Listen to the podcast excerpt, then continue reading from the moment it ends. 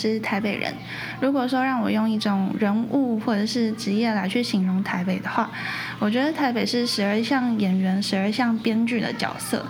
那原因是因为这两个职业本身都是跟剧本牵绊而生的。那一个是作为演绎者，一个是作为创造者这样子的角色。那如果说把剧本跟城市发展导向去做类比的话，那台北作为编剧的时候，它是一种基于市场需求或者是国际发展趋势，将台北这个实质或者是非实质的空间作为一种实验场域，然后引入多元的资源或者是元素跟一些创新的操作模式，继而来提升城市不同系统的机能或者是能见度。那如果说台北是作为演员的话，那演员本身是一种依据剧本的角色定位，或者是脚本里面的一些人物的设定，然后去进行内化跟演绎之后，用自己的语言来去做诠释的一种职业。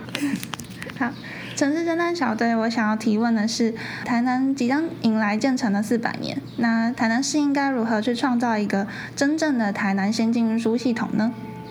我是 Kate，呃，我是新北人。如果要让我形容一个城市的话，我想要说的是斯德哥尔摩，就是这个城市很给我一种，我觉得它就像一罐或是一杯清酒，是有很浓的森林的气息，那种草本味，然后松子啊或是莓果，给你一种森林，你在喝的时候有森林的感觉。它被一个波罗的海包围，然后好多小岛组成的一个城市。四周都永远都好像有那个波光粼粼的海面，但是却又四处就很容易走进一大片森林。然后我只要下机到斯德哥尔摩，我就知道哦，我在斯德哥尔摩。城市侦探小队，我要问的是，呃，我这几天到台南玩，我对台南交通的感觉就是路比较小的关系，所以呃会比较拥挤一点，或是说呃没。没那么安全吗？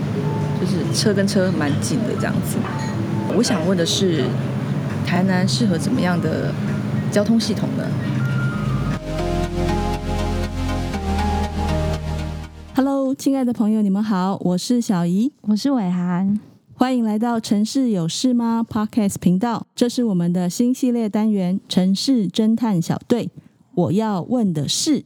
今天呢，要关心的城市议题是台南的交通。由于呢，台南发展早，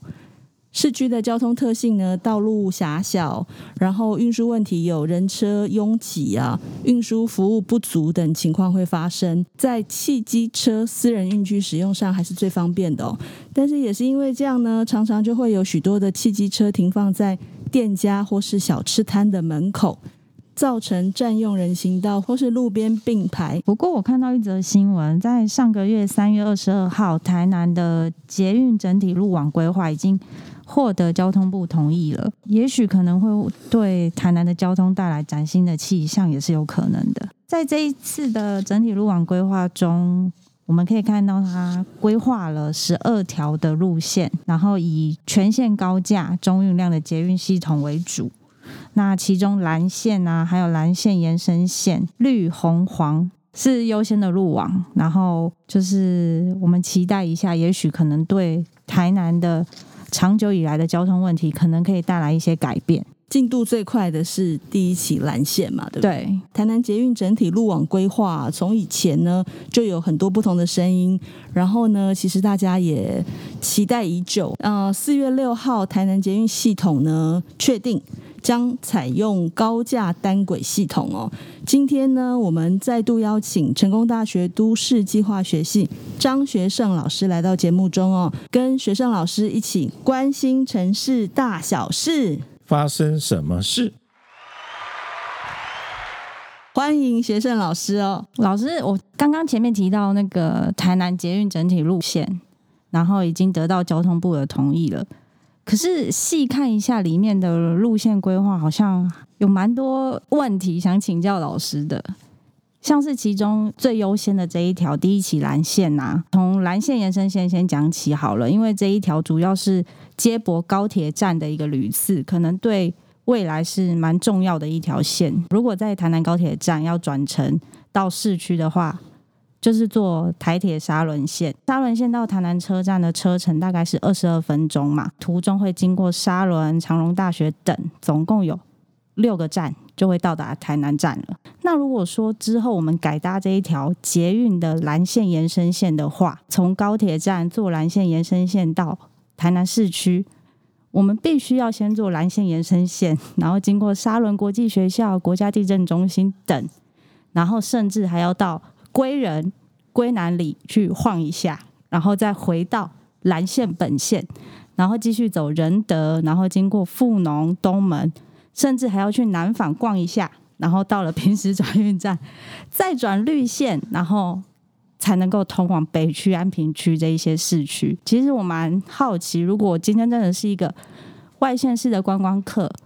我到了台南高铁站，我要到台南的市中心去逛。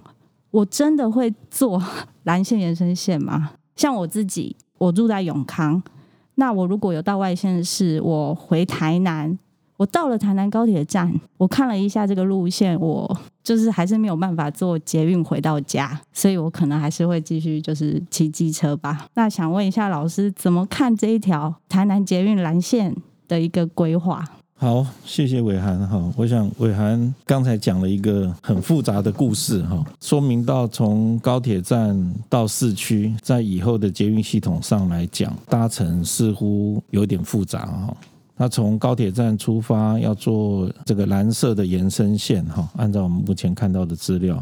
然后再转蓝线哈，然后再从平时转运站转绿线哈，才能够到达市区。对，所以听起来好像不怎么便利的感觉。那我想这也是最近我们在听到捷运讨论时常常出现的一个疑问。跟声音这个部分，我想也许我们这样来想哈，就是说一个交通的建设，我们在规划的时候呢，过去常常会有一个专业术语叫做 OD 表，伟涵记得吗？什么叫 OD 表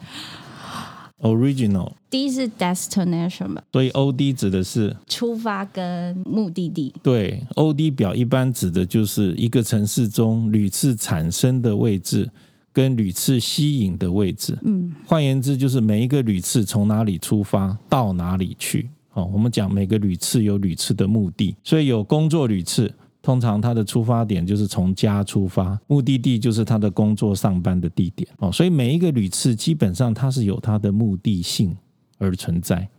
那刚才回到伟涵所讲的这个例子哈，我们从高铁站出来，到底他要去哪里？那这个的的确确，我觉得是捷运系统要好好思考的部分。到目前的资料中，我们的确对于这一个捷运系统对于屡次 OD 的关系，许多不同的意见跟讨论的声音。有人说捷运是要强化台南金三角的联系，这个金三角包含高铁站所在的高铁特定区，所谓的绿能沙仑城。跟台南市的旧城区，第三个角是南科科学园区所形成的范围，这个是所谓的城市发展空间上的金三角。可是，如果从金三角，刚才伟涵的举例，就是从沙仑城到市区，其实并没有一条直通的捷运，它是要经过了至少两次的转乘，嗯，才能到达。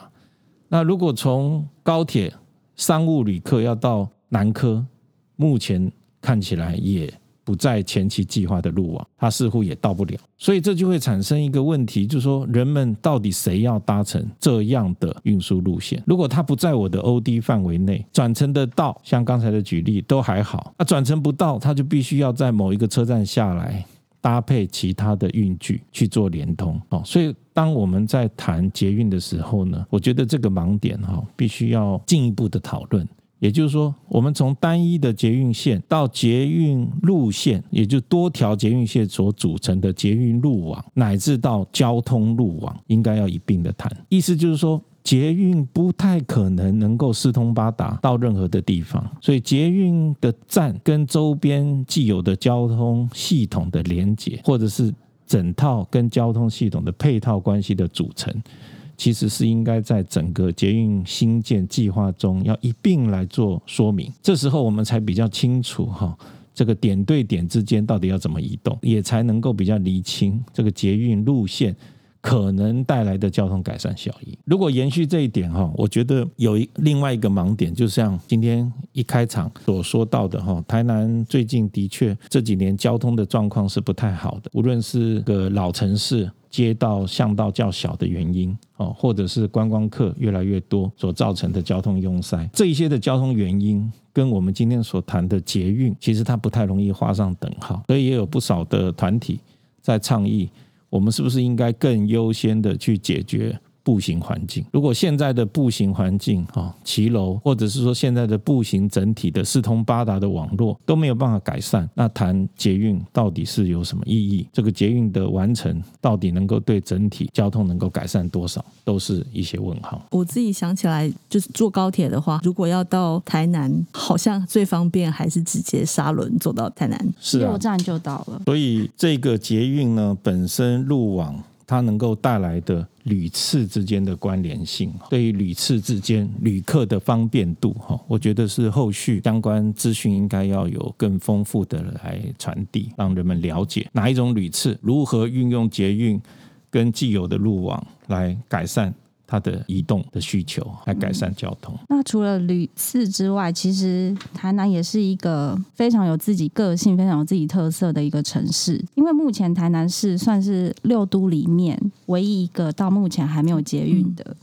但是它跟其他五都有蛮不一样的。对对，那它的历史文化是不是可能会在面临它的捷运系统的选择的时候，我们必须要更严谨的考量？怎么样去配合它的在地特性？怎么样去配合它的都市的纹理？甚至是对于这个文化古都的景观的影响等等，可能都是要在设计或者说在规划它的路网或者是捷运系统形式的时候，都要考量在内的。那老师有没有觉得台南的城市个性可能比较适合什么样的大众运输呢？嗯，伟涵，你刚才就提到了台南某些城市的特性啊。你刚刚提到台南是富有历史文化，它有这种特殊的发展纹理，跟一些这个历史建筑的景观意象等等。对，那你觉得呢？你觉得呢？怎么样的一个运输系统比较适合台南呢？好像路面除了老师前面讲的步行之外，感觉路面电车好像也不错。嗯。对像日本啊，一些欧洲，比较古老的城市啊，因为它巷弄很窄，我就看那个影片啊，有一个在好像是在西门路上，有一位老先生，他就说啊，外出叫你睡啊，龙古迹啊，啊文化部过出钱帮我修理啊，高价化料啊不起动的，我要挡住了。对啊，而且台南的除了路比较狭窄，然后街廓比较短之外，还有一个特性就是圆环特别的多，然后有一些放射状的路网。对，嗯、所以这些未来如果真的像上周我们交通部长来台南跟市长谈论的这个方案，确定，确定是高架单轨的话。那这个部分可能不知道他们怎么想的。我自己身为一个台南人，我是还蛮不希望以后我走在台南的路上的时候，然后往上看看不到天空，我看到的是一条一条的水泥的东西。最近是，其实不是最近啊，这个捷运。一直存在的一个声音就是高价化，嗯，这的确是一个很关键的议题哈。然后我觉得美感这件事情，当然大家都可以表示意见。那我们如果又要捷运，又要美感，又要路面宽，那到底方案是什么？怎么来达成？我觉得是需要更多的对话。我个人的意见哈，我也表达，其实我基本上也不赞成高价化。我觉得一直存在高价化的方案是有一个。关键的因素就是人们对于轨道系统的想象，并没有真的想象未来城市的风貌。就像刚才小姨提到，我们在欧洲啊，在其他城市的经验中看到的轨道系统，欧洲并不是要二十米以上的路去做捷运，欧洲它不用专有的路权。它在城市里面，甚至很多的老城区里面，它有轻轨，它的轻轨是采这个 C 级的路权，它是跟其他的车辆共用。它是跟行人共用，所以他不会去思考我一定要很宽的路，然后用替代的关系，用替代的理念，把二十公尺要切出多少公尺给轨道用，而排挤了其他汽车这样的思维。啊，我觉得许许多多讨论的症结点都在这里，所以居民会认为，哇，你看盖了捷运之后，把我这个旁边的路变到很狭小。我的车怎么开？可是我们想象的是，有了捷运之后，是不是能够减少一些车辆？有了捷运之后，是不是能够用步行去跟轨道系统去结合？所以路不用宽，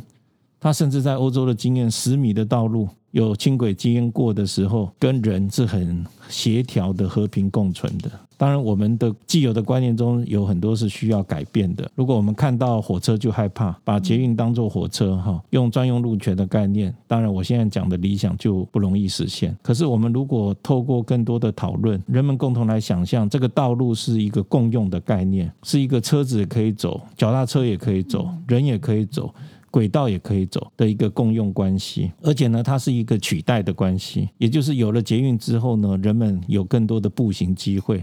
有更多亲和、很亲近搭乘捷运的机会。那这时候自然的要让汽车的量减少，也比较符合我们的节能减碳轨道系统推动的一个重要的目标。所以这个是一个大的改造工程。如果这个面向我们不去触碰，我们就只有一直从建设的角度。所以路面不够宽，所以我就只好高架盖一个不影响路面的捷运。那自然的，我们就要付出的是景观的代价，更遑论逐渐高龄化之后人们的搭乘的方便度跟旁边住家之间的关系。我觉得我始终在谈捷运路网，应该用从交通系统来看，交通系统不是只有捷运，要跟其他的步行环境等等要一并。来做调整。那我更强调，它应该从都市系统来看，都市的发展哦，这个场站周边的发展也应该要做一并的调整。好，我们觉得所谓的 TOD 啊，我们看到香港，它甚至某些大楼搭乘电梯往下就可以做到大众运输系统。所以土地使用跟运输的整合，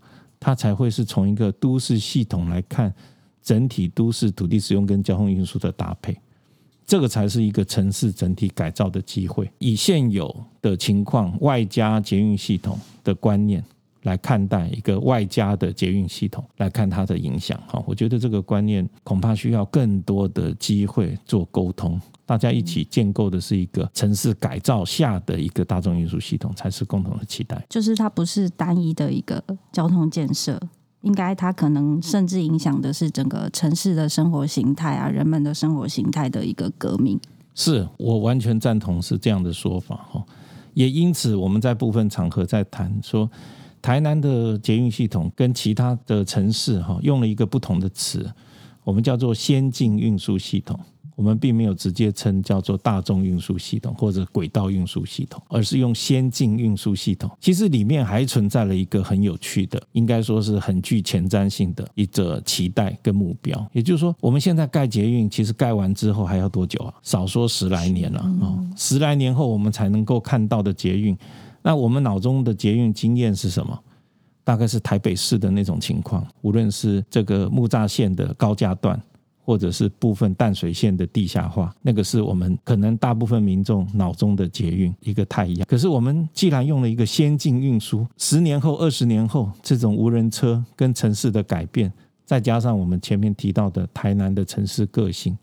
我们可不可能用更骄傲，而不是跟随五都的另外一种先进运输系统？其实这个是我们另外的一个期待。我们看到先进国家的经验，哈，除了这个 LRT 轻轨以外，最近有所谓的 GRT 跟 PRT。尤其是疫情后，大家对大众运输系统有另外一个担心哈，这个私人的这个运具其实蛮重要的。我们看到先进国家其实有 PRT personal 个人的捷运系统的概念，那一个车厢哈大概就是二到六个人，然后它透过一个密集的无人驾驶的高科技的控制，能够让机动性也很高，旅运的需求量也达到。那如果它又没有轨道，它这个轨道有，我们看到部分先进的城市其实已经有了轨道是埋在。路底下的虚拟的虚拟的路面看起来就跟一般路是一样的，可是它能够走在这个固定的路线上，那个景象好像蛮不错的。那个跟现在想象的那个台北的那个捷运的形式不太一样。那我们如果想象在台南市的老街里面，遍布的这种 PRT 非常方便的又高科技的，而我觉得是台南府都的另外一个光荣啊。我们不要花十年二十年是一直在追随别人的。捷运系统的后面，而是我们后发先至哈。我们晚建捷运系统，可是我们建的是一个符合特性的，是一个更光荣的、哈更低碳的、更符合这种分散式运输的可能性哈。我觉得这个都应该有更多的对话跟讨论。PRT 个人捷运系统听起来感觉充满了希望。如果说之后真的可以，就是如果想象在台南这样子的古都里面有这么样子先进的、有特色的一个个人大众运输的话，我觉得可能。让我有更多期待。呃，我们在做规划的人常常提哪一种规划是好的规划？有所谓内在的指标、外在的指标来衡量一个好的规划。所以以这样子的角度来看，如果我们花了非常多的钱，还不止日后的维护成本，可是盖出来是一个别的城市追随的脚步哈，人家早就有的东西，嗯，好像。并不符合计划中的外部指标，所谓 inspiration，嗯，就是会引人有期待，哦，嗯、会让人激愤，哦，我们哇，如果我们共同来营造一个台湾第一，甚至世界上先进的 PRT，哦，让台台南的这个古都里面的巷弄文化跟这种个人化的运输系统。能够结合，它不只是解决交通问题，哎，它甚至还是城市的新的一个标志，新的一个亮点。你不觉得这样作为市民会更感觉到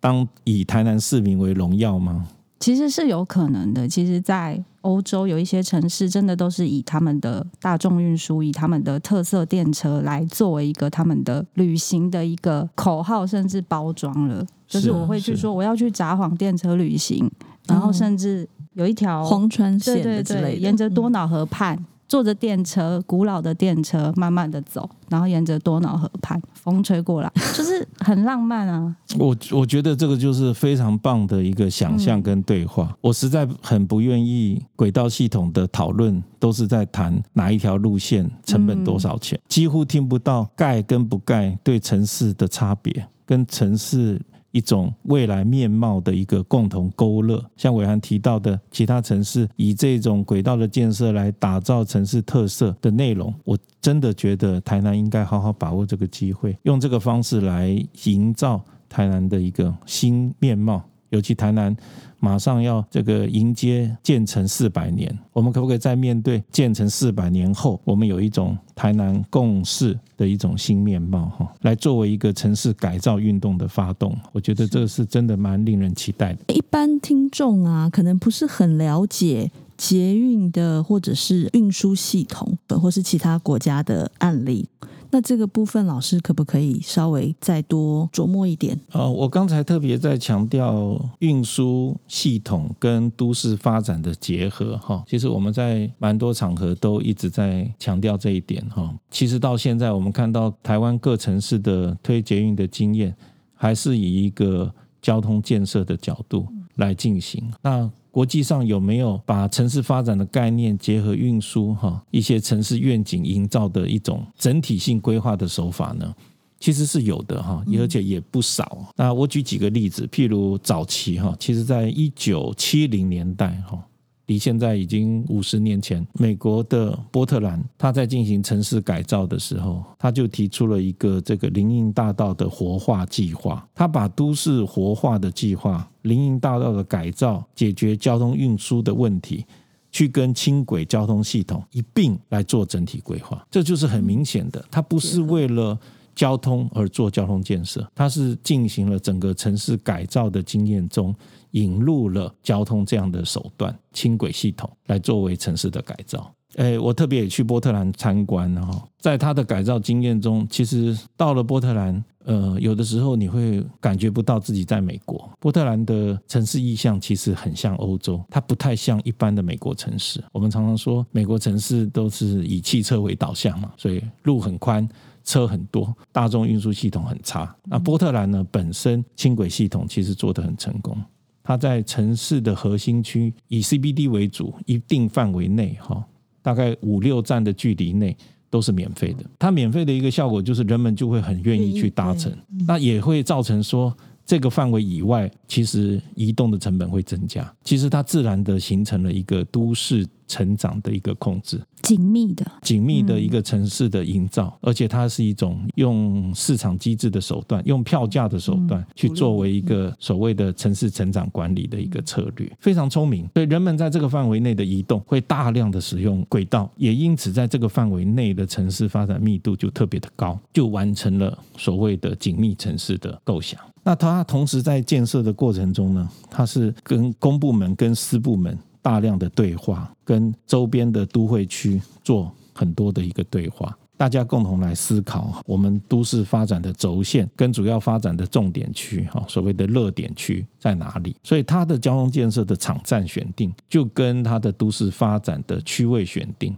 是一并来做思考，所以就没有所谓养运量的问题了，哈，就是不用担心捷运盖好之后没人搭乘，因为捷运站所在的位置自然就是很多屡次产生的需求点，那人们就可以透过五分钟以内。步行的时间到达了捷运车站，同时在搭乘捷运车站转到了另外一个点之后出来，也可以在五分钟之内走到了他的旅次的目的性。这一个大众运输系统就充分的满足了他移动上的需求，自然的运量就会很大，自然的也就会减少开车的需求、节能减碳的问题等等。那在这个框架下，城市的营造、景观的设计，诸如此类去搭配来推动。所以它真的是毕其功于一役，结合土地使用跟交通运输做城市改造的手段。人家五十年前就做到这样子，嗯，所以这一点我们还是蛮汗颜的哈。我们的到目前为止，如果从这个角度，台湾经历了这么久，轨道建设在前瞻计划中编列了非常多的预算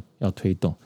可是呢，并没有把城市改造的思维并同这个工具呢一并来做推动哈。我觉得这个。都是值得继续努力的方向。其实，一般我们也常常听到会讲到 TOD 大众运输导向，老师可以稍微帮我们介绍一下他在谈的一个理念是什么？TOD 以运输为导向的发展，哈，是三个英文字的组成。其实它的原意，诶，我们不用太学术来讲了，哈，原意就是我刚刚大概讲过。就是当场站所在的位置，就让它做比较高密度的发展。就是城市的发展呢，你不要把它想成是一个均值的，容积率、建蔽率都一样。那很多地方它不在场站周边呢，它有人住，它就不容易搭乘大众运输。所以我们把城市的发展呢，把它雕塑成玲珑有致，在场站所在的位置呢，密度就高，居住的人就多；场站以外越远的地区呢，密度就低，居住的就少。这样就不用担心，就住在偏远的地方，它没有大众运输系统来使用，而使得大部分的人都可以尽便的使用到大众运输，所以它就是一个土地使用跟交通运输密切配套的一个发展模式。不过老师刚刚提到那个在一定的范围内免费这件事，我很有感，因为之前在墨尔本的时候，他们的 tram 就是这样子，有一定的一个 free zone。是，然后所以我记得我那时候就是 住住比较远的时候，我就会走几站，所以就真的就是有改变了我的活动形态。是是，是，我就会走到 free zone 里面，然后再去搭。我跟你一样，对。啊，我去墨尔本的时候也是这样，我会提早一站下、啊、下车，对，就不用不用缴钱，就是潜移默化的就让我们。多愿意走一些路，对，我真的觉得嗯很棒，而且也运动到，对啊，那段时间很很健康。所以这个代表的就是说，某些政策哈，它必须要有配套的机制。嗯，土法不足以自行。我们一直在喊 TOD TOD，它不会自然变成 TOD 的，它必须要有一些机制的设计。哦，我们刚刚讲容积建蔽应该要玲珑有致，嗯，它才能够在。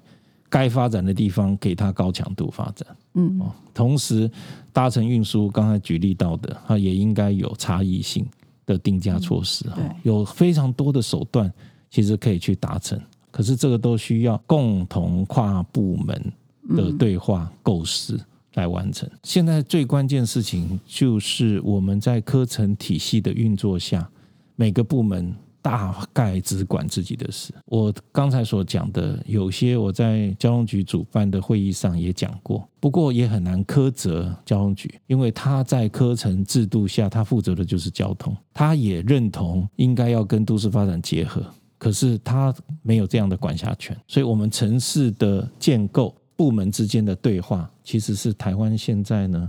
普遍存在的一个课题。其实最近哈，应该说这几年，我其实看到有很多有创意、有点子、有企图心的年轻团队。包含很多的 NGO、社会大学、社大团队等等，他们都非常关心城市发展的想法，也对许许多多的公共议题提出了他们的观察。这个我印象蛮深刻。有些年轻人设身处地的哈，他说他到目前为止他都是搭大众运输系统，他天天都是搭大众运输系统。他在哪里？应该是比较方便。台南。台南。因为我我没有坐公车吗？他就是坐公车，他就是我们包含某一次会议在比较偏僻的地方，他也说他是坐公车来的，花了多少时间坐车来。然后另外还有一位，那个就更感人，那个是有一点身心障碍，更难吧？就是他是他是电动轮椅，而且他讲话讲不出来，就是我我一般听听不懂他讲什么，还要旁边那个人稍微翻译一下。比较不清楚了。对对对，他就是有一点那个，我不知道萎缩症还是怎么样。嗯、那我们那一次在转运站二楼开工作坊，交通的工作坊，开一天，然后我下午负责主持一项，然后我就看到前面三组分组讨论，有这个女生，哦，那，她讲话你不不太容易听得懂了。她就是发音都那个有点困难，受损。对，然后旁边人会帮她讲一下，她就全程参与。嗯，到最后她也要发言，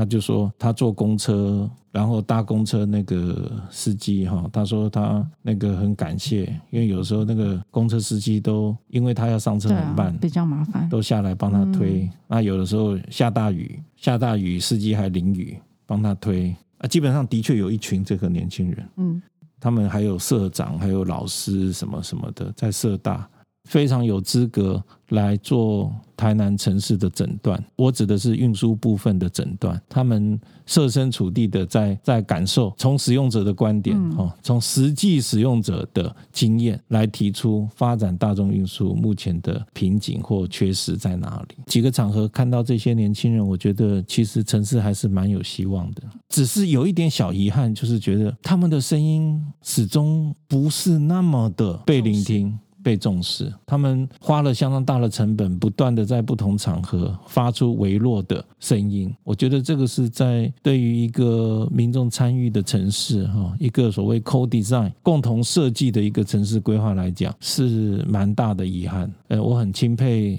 这一群。热心的民众，我也希望，呃，有权的政治人物能够建构一个更好的对话框架，让大家一起有共识的，一起把努力的心血能够反映在城市规划这个成果上。我参加三四个场次，嗯，每个场次都遇到他们。哦，今天学生老师非常苦口婆心的将现场的第一手的资讯带来给我们哦。那包含像刚才提到的，不管是步行者或是身障者，呃，甚至于可能像是空屋啊、交通危险啊、塞车啊、停车位问题这些种种的交通问题，其实好像听起来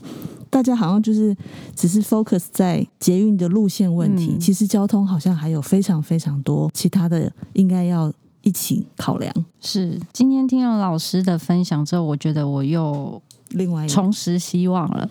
就是今天听到很多，就是新的结合城市改造，或是有一些比较软性的一些制度的设计，可能也会带来一些我们生活习惯啊、交通习惯的改变。嗯，我对这一块是蛮期待的。比起我们在那边争论说啊，要什么样子的系统形式，或是要怎么样子的。路线可能就是相较来说这一块可能比较软性的部分，我们也许可以更全面性的去考量嘛，哈，对，也可以放进来一同思考。是因为其实包含使用所谓大众运输，大众就包含了很多人嘛。刚才有提到的，不管你是就业的、就学的，还是在南科工作的，或者是。身障者，嗯啊，不管使用大众运输的老人家之类的，都应该要一并的去考量哦。好，嗯、今天呢，谢谢学生老师来到节目中分享宝贵的跟第一手的经验哦。伟涵也准备很多丰富的交通资讯分享给听众。那我们的理念就是希望能帮大家整理复杂的城市面向问题，邀请厉害的专家学者提供多方观察与观点，大家充分了解议题的全貌，促成多方的交流对话。亲爱的朋友，如果你也喜欢和城市有关的话题，欢迎关注我们。你也可以到 Facebook 都美工作室留言给我们。你们的支持是我们做好节目最大的动力。城市有事吗？关心城市大小事，发生什么事？OK，下回见，拜拜。